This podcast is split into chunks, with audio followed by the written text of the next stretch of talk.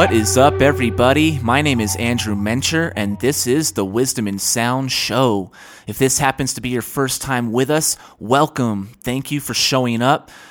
The purpose of this show is to bring you some information that can help jumpstart you on your path as a creative individual or a musician. Or if you're already on your journey, perhaps this can keep you motivated and in the game. If you find some value from what you hear today, I would love to hear your feedback. You can send me an email at andrew at wisdomandsound.com. In addition, I'm always taking music submissions, so if you have them, please send them over. They can be any genre. I do not discriminate. As long as it's good quality and comes from the heart, we're all good. Also, if you can subscribe and share this with your friends and family, I don't make any money from this. I do this strictly for my passion of interviewing amazing musicians that I look up to and perhaps gain some new insight into what it takes to be successful in the music industry. Also, if you're so inclined, please give me a five star rate and review. I know every iPhone has a podcast app. You can just search Wisdom and Sound on that app and you'll find the show. Today I have a very special guest. He goes by the name of Pato Banton. He's been involved with reggae music for a long time. So if you haven't heard of him already, I suggest you do a Google search and check him out right now. Otherwise, it's my pleasure having him on the show. Pato, what's happening, my man? Can you hear me okay? I can hear you perfectly. All right, perfect. So give thanks, man, for taking the time to speak with me today. Nice one. Yeah. What have you been up to lately? You've been touring a lot and still doing your thing? Yep, touring a lot. Very cool. Cool. Well, I started this podcast to inspire other musicians and artists to take their steps towards their journey or, or if they're already on their journey just to keep going. Hopefully, mm-hmm. this will bring them some motivation, you know? Mm-hmm.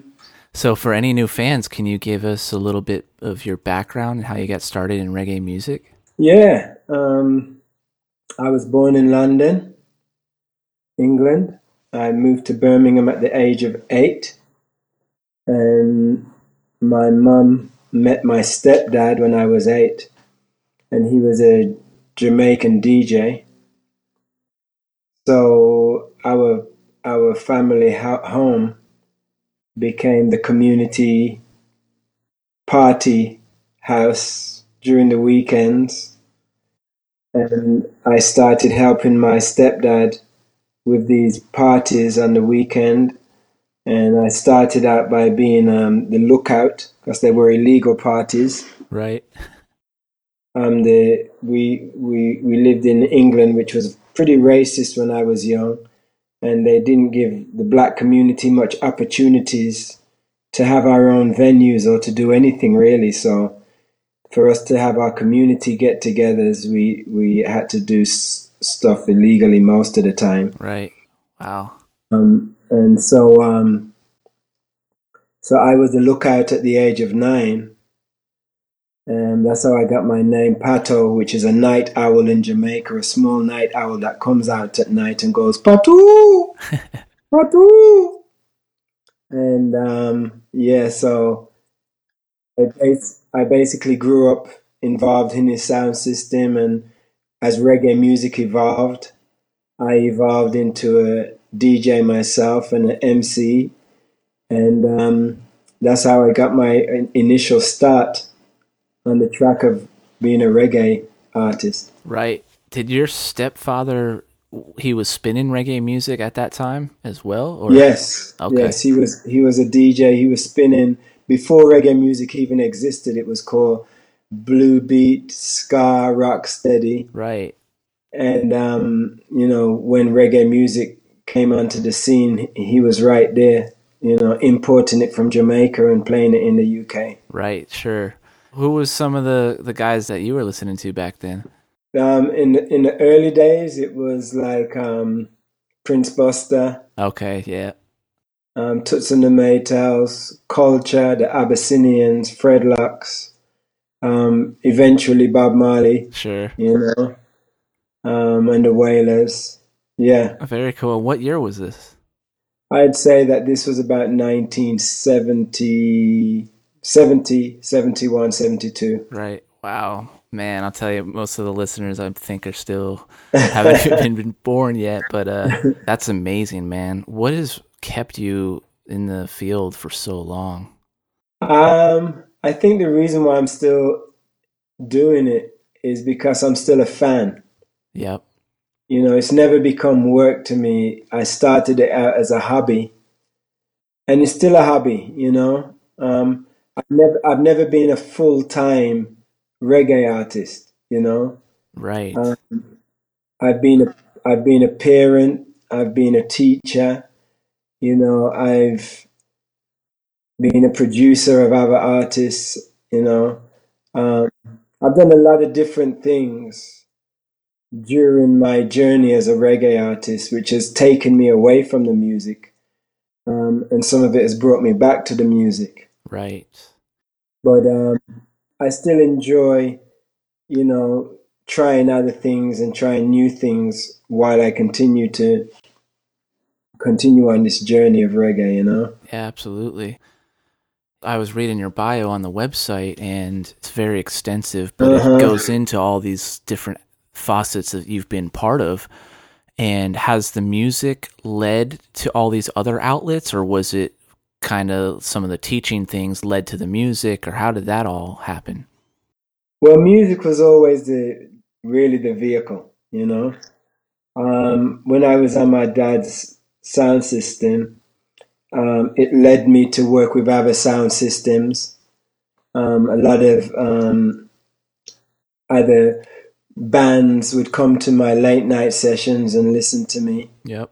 Um, that's how I first met the guys in the UB40. Right. You know, they came to my late night sessions just listening to me MCing all night. And that led to them eventually inviting me to record with them in the studio, you know? Right. That's amazing. Um, and then from that, um, a local band came and asked me if I would, you know, be the MC in their band. And I had never had any live musician experience at that point. Sure.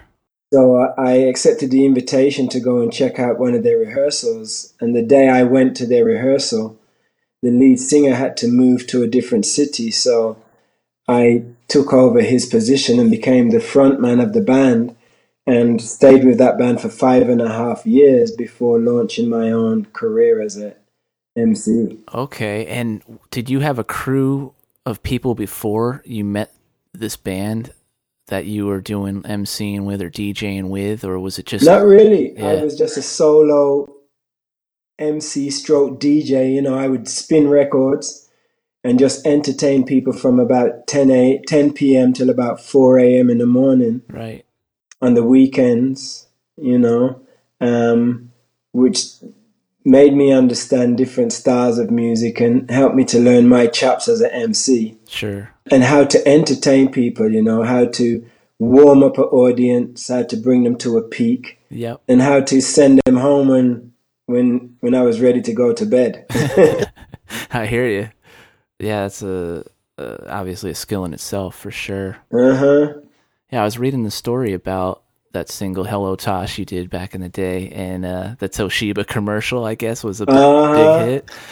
Yeah. You know, people are doing these kinds of things nowadays with videos on YouTube, but uh, you were sort of a pioneer in that respect. How did you decide that you wanted to do that with that commercial? Um, well, it was really a request from a friend. Okay. Because at, at that point, um, I was making um, personalized cassettes um, when that happened. Right.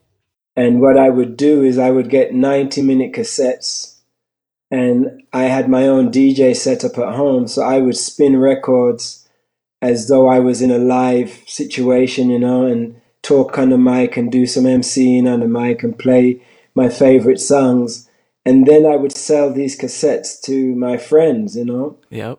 And sometimes certain people would say, Can you make a, a personal cassette for me? I want to give it to a friend. Or, you know, can you sing a certain song on this cassette for me?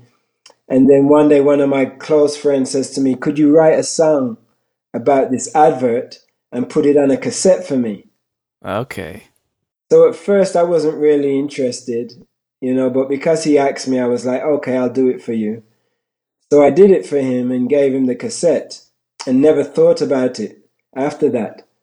And then I went to a party one night and he ca- he came in and goes, "That cassette you gave me, everybody loves it, man. I've been playing it to people and they love that song. Could you do that song in the party tonight? Hello, got it.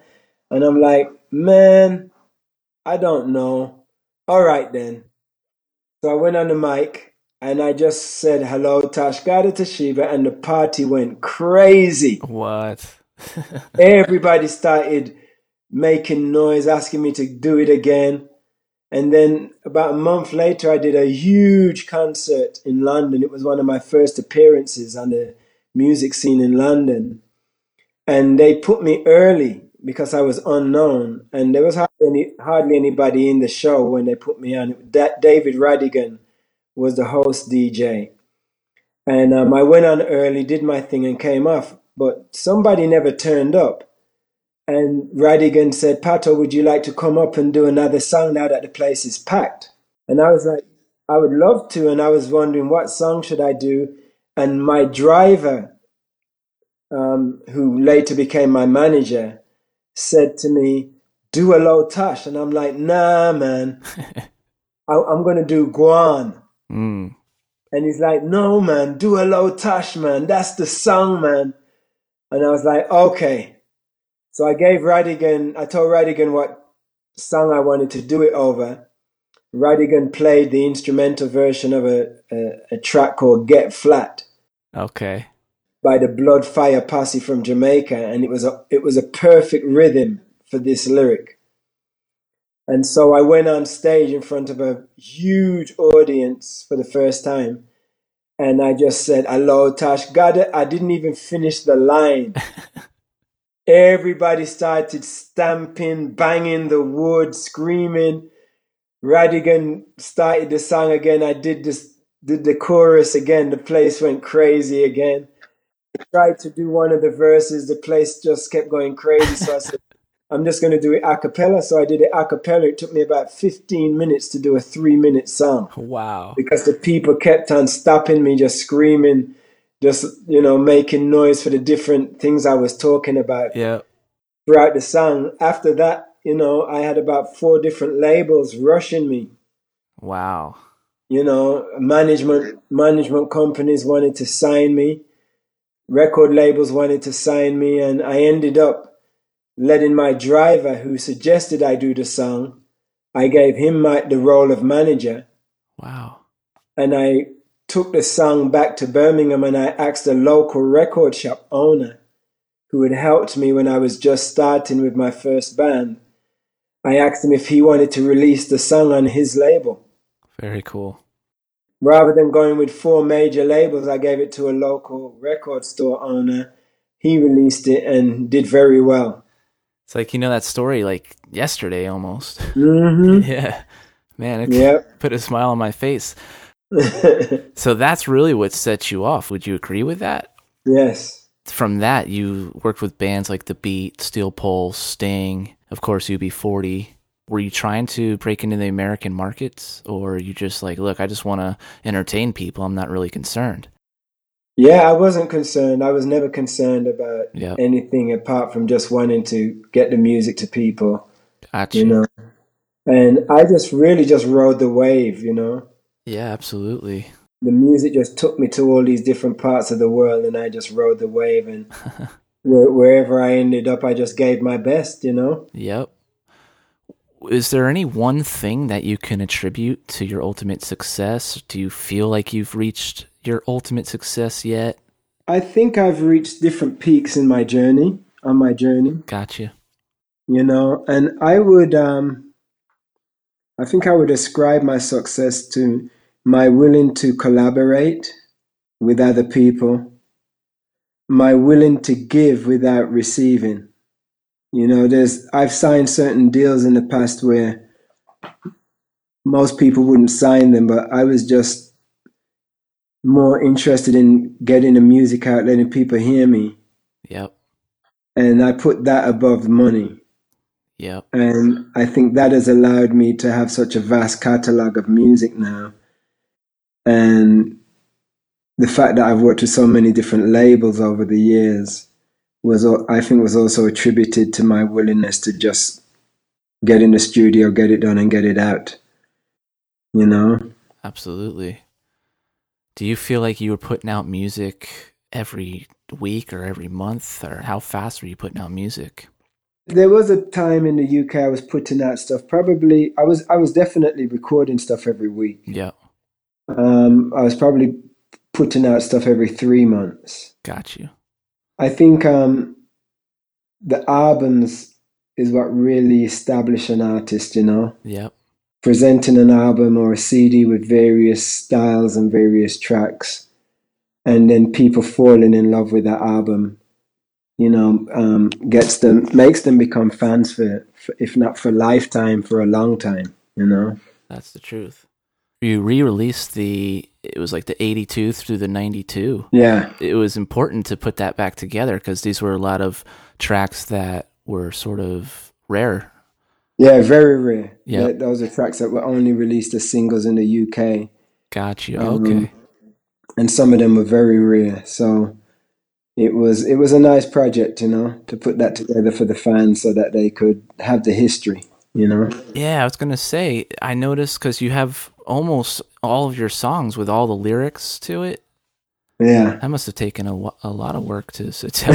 yeah, a lot of work. Yeah, amazing. Did you go back to have to re-listen, or do you have all the lyrics in your head still? No, I had to re-listen and rewrite yeah. everything. Yeah. Got you. oh man. And how about during your live show? You know, I know you, especially when you do like the 50 states. I mean, I know you've been doing this for a long time, but do you ever have to retrain yourself or relearn your own lyrics? It's amazing, actually. Some of the lyrics, um, especially if a fan will say, Can you do this on the spur of the moment? Yeah. During a show, some fans will ask for a song that I haven't played for seven, eight years sometimes I can get the band to to just you know play a beat or play the key for me. Yep. And I can do it on the spur of the moment. Most times I can remember the lyrics. Sometimes I have to ask the fans to come on stage and sing it with me to help me remember the lyrics because they know the songs better than me. or sometimes I have to say, you know something, next time I'll have that song ready for you and then I'll go back home and um, learn the, the lyric and get the band to learn the song so we've got it in our artillery. That's awesome. How important is it for you to take fans' requests and even if they come with some old obscure song that you haven't maybe played in a while, do you consider those songs? And do you get requests like that often? Yeah, we, we do get requests like that often. Yeah. And for, for me, whenever a fan asks for something, I do my best to deliver. Right. You know, we just did a tour of Florida and, and I was doing a, a, a big outdoor concert for free. And one of the fans asked me for a song called Wise Up, which I haven't played oh. for 15 years. Right. And um, I I told him, "Do you know? Do you remember the words?" He said, "Yes." So he came on stage, and we just started singing it together and then the drummer started doing something and then the rest of the band started playing a totally different music track but it went with what we were singing. And we the crowd went crazy you know and i was not expecting that at all. And we ended up doing the entire song. Even there's like a 16 bar rap in the middle. Uh-huh this guy knew every single word of the rap, wow. and I was just following him. Right, right. and it was awesome. It was very, very awesome, you know? Yep. Oh man, so yeah, that's important. I mean, that's a really great lesson and to really listening to your audience, understanding them and knowing who they are and giving them what they want. Yeah. And and sometimes it's good to just ask them, what do you want to hear, you know? Right. And then, you know, you may hear 20 different songs shouted, but you know you'll be able to at least deliver at least half of what they're asking yep, for. absolutely. You know, so um, we we we try to have a three-hour set ready. Okay, wow. We're we're normally hired to do a ninety-minute set. Sure. So we have another ninety minutes of music that usually we can choose from for encore. Right. Wow. So usually, if people haven't heard something that they wanted to hear during the 90 minutes, nine times out of 10, the song they're waiting for is in either 90 minute. Yep. Ars- Arsenal, and then we'll just pull on those tracks as we as we go along. You know. Yeah. So that's something I read. You don't use set lists. No, never had a set list. Never. Amazing. And the band don't know what songs I'm going to ask for. Right. You know? Right. So you know, sometimes we have a medley at the beginning of the show that is set. Sure. Sure. Um, sometimes we have more than one medley. So they don't know which one they're going to do until it's time to get on stage. Gotcha. And then once that first medley is done, they have no idea what's next. Right. You know, the, the it can take any direction from there. I might even tell the guys to take a break while I just do some a cappella songs, or I might take it up a notch and just go, you know, full, you know, up tempo and get everybody jamming immediately, you know. Yep. It's nice to be flexible and be able to just go with the flow of the audience. Absolutely. I've seen some artists like Capleton, Sizzla, of course you. It's like you guys are controlling the band like it's a sound system. Mm-hmm. Yeah. yeah, it's like you're the DJ or the maestro yeah. and just kind of directing these guys where to go. I know you went through a bunch of bands over the years. Nowadays, the band's now generation. Uh-huh. Is this your solid band or is it kind of always moving and changing? No, this is a solid band now. Okay. You know, one thing the band loves about me is that I'm not, you know, flaky when it comes to musicians. You know, I try to have a musical family. Got you. You know, I toured the world with the now gener- with the reggae revolution for 15 years. Okay, right. You know, and I've had the Now Generation band now since 2010. So, you know, we've already been together seven years. Amazing.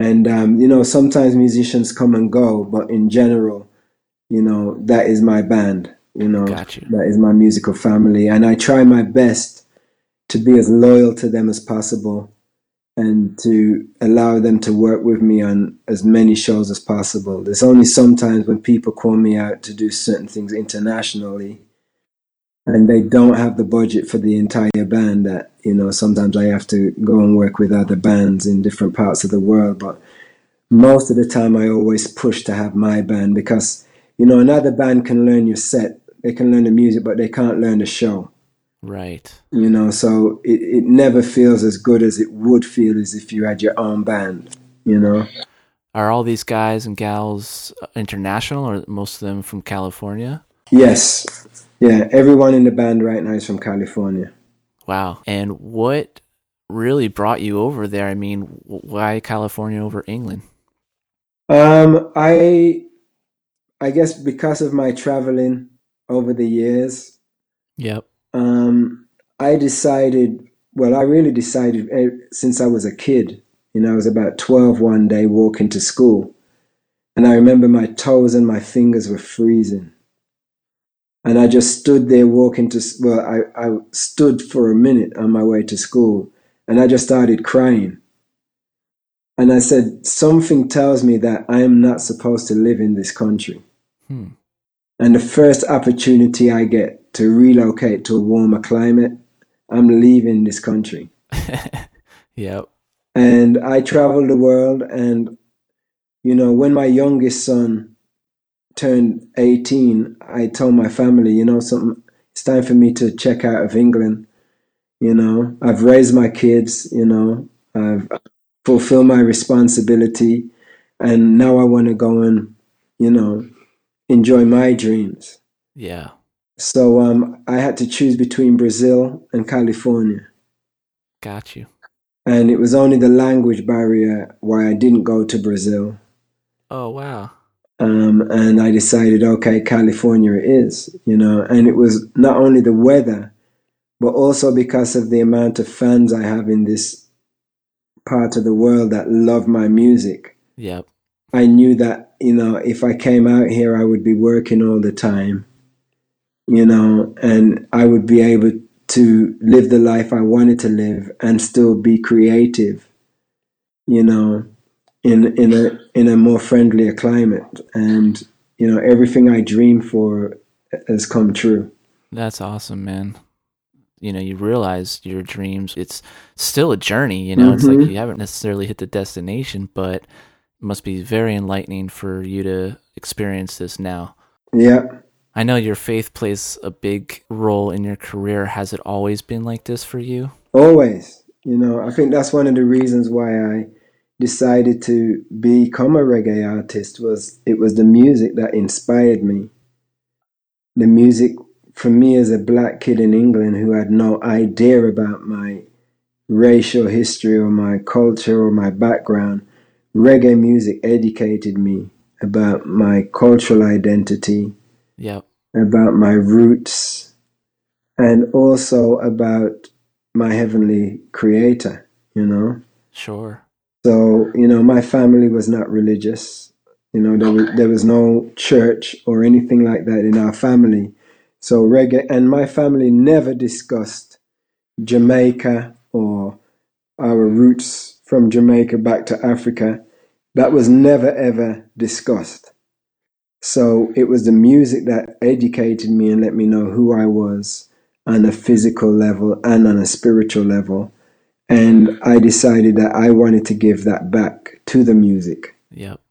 You know, so I I ever since reggae inspired me, I went on a religious search that lasted 20 years to figure out which religion was the right one for me.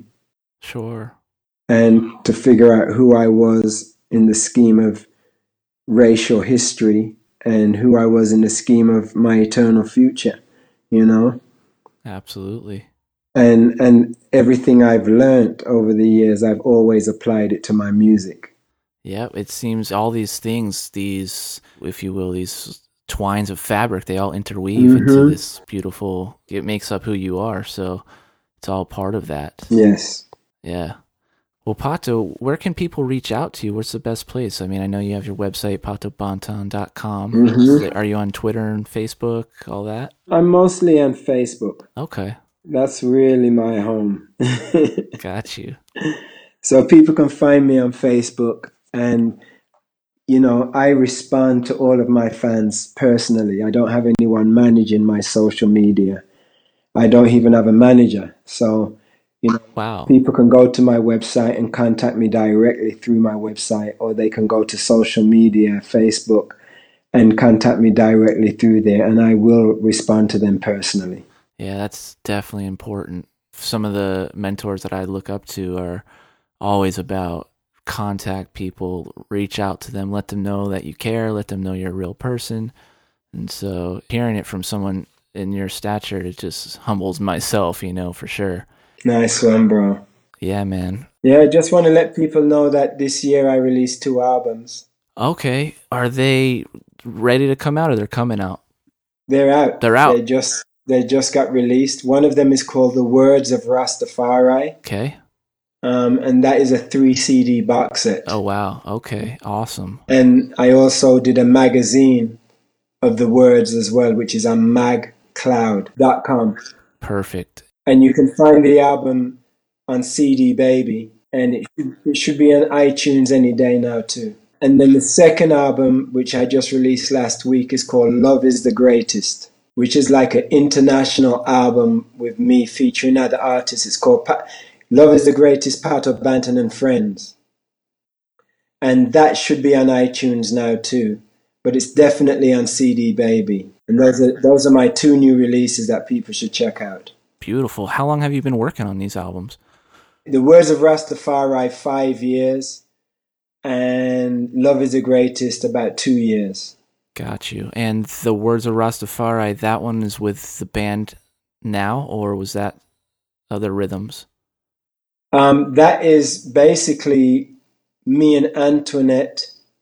Okay. And mainly me and Antoinette in the recording studio um, creating Bob Marley tracks. Awesome. Recreating Bob Marley tracks. Right. and putting the words of Rastafari over those tracks and some other very, very old Jamaican rhythms that we like a lot. We recreated all of them and put the words over them, and it's beautiful. As soon as you hear the rhythms, you'll go, that's that one, that's that one, that's that one, and then the words of Selassie are just amazing. I'm I'm just narrating Selassie speeches. Right. Wow. Okay. Yeah, I'll definitely be checking for that. I'm already on CD Baby, so were you working side by side on those two? Yes, both of those albums was conceptualized from start to finish. And I'm actually working on another one right now. Right. Which I was working on on the same time as those. wow, amazing. Give thanks, man. And I even see you have uh, Nothing More Powerful Than Love with The Ambassador, which is the track that we did. Yep. Oh, man, it's such an honor. Well, I do want to play this track for you guys right now. It's with The Ambassador. You can check him out at theambassadormusic.com, and I hope you enjoy it. Na na na na na na na na na yeah. Yeah man. Original Pato Banton. Along with the ambassador. Na na na. Let me not tell you man. Na na na na yeah.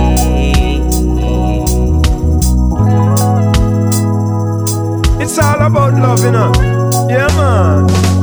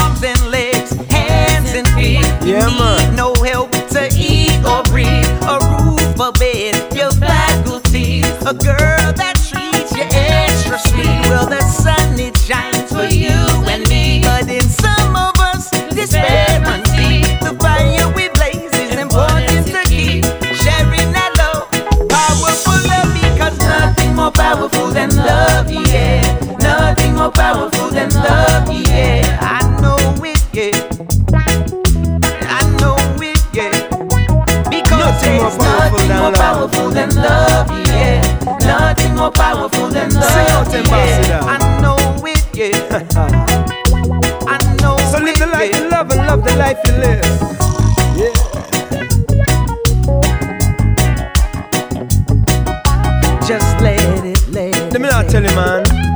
Sure. Lord. Lord and give all the thanks and praise to Jah for all that He has done. Count your blessings, name them two by two. Then open up your heart and let your love come true. I, feel good. Yes, I'm always faithful. I got blessings in the barrel and the crate full. I feel good and I'm always grateful. I got a roof over my head and my plate full. I feel good. No, I'm never wasteful, Lord. I can't forgive and forget. I'm never hateful. I feel good. Loving and graceful. I pray the words from my mouth are ever tasteful. I give thanks that my works are always fruitful, oh. and that this love in my heart and soul will keep me youthful. Cause love is powerful and it's so wonderful. Yes, it's a blessing from above and it's so beautiful. Because there's nothing more powerful than love, yeah. Nothing more powerful than love, yeah. I know it, yeah. Jano, I know it, yeah more powerful than love, yeah. Nothing more powerful than love, oh yes, I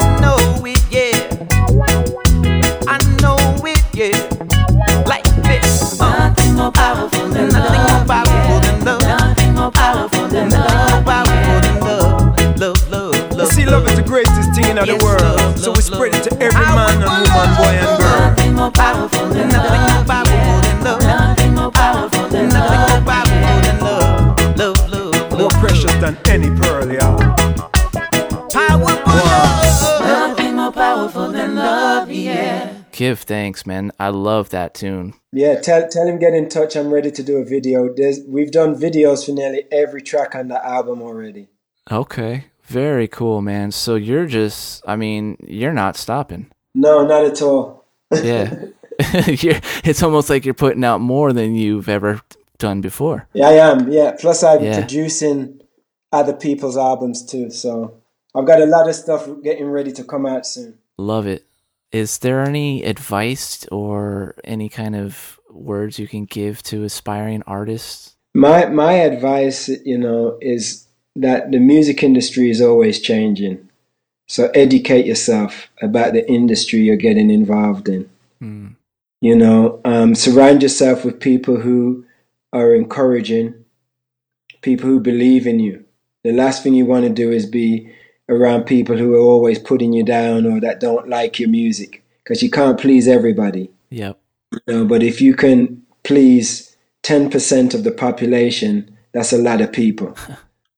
you know? Yeah. My other advice is to be true to who you are. You know, don't spend too much time looking at other people and trying to follow other people because if you do, then you'll always be a follower and you'll never find your own niche. Hmm. So be true to yourself, be true to the music that you want to create, even if it means taking the rough road for a while. Eventually, people will get to love you for what you provide and who you are. And my last word of encouragement is to stay positive and never give in. Indeed. You're a man of many talents, Pato, and a lot of wisdom. Thank you, my brother. Thank you for your time and blessings, Pato. All right, you got it. You guys, I hope you enjoyed this episode. I love Pato. He's a man of my own heart for sure. For someone who's been doing this for so long and can still take the time to sit down and talk with me and, of course, respond to all the fans on Facebook, it's just amazing. And I'm really left feeling humbled and just excited for the future.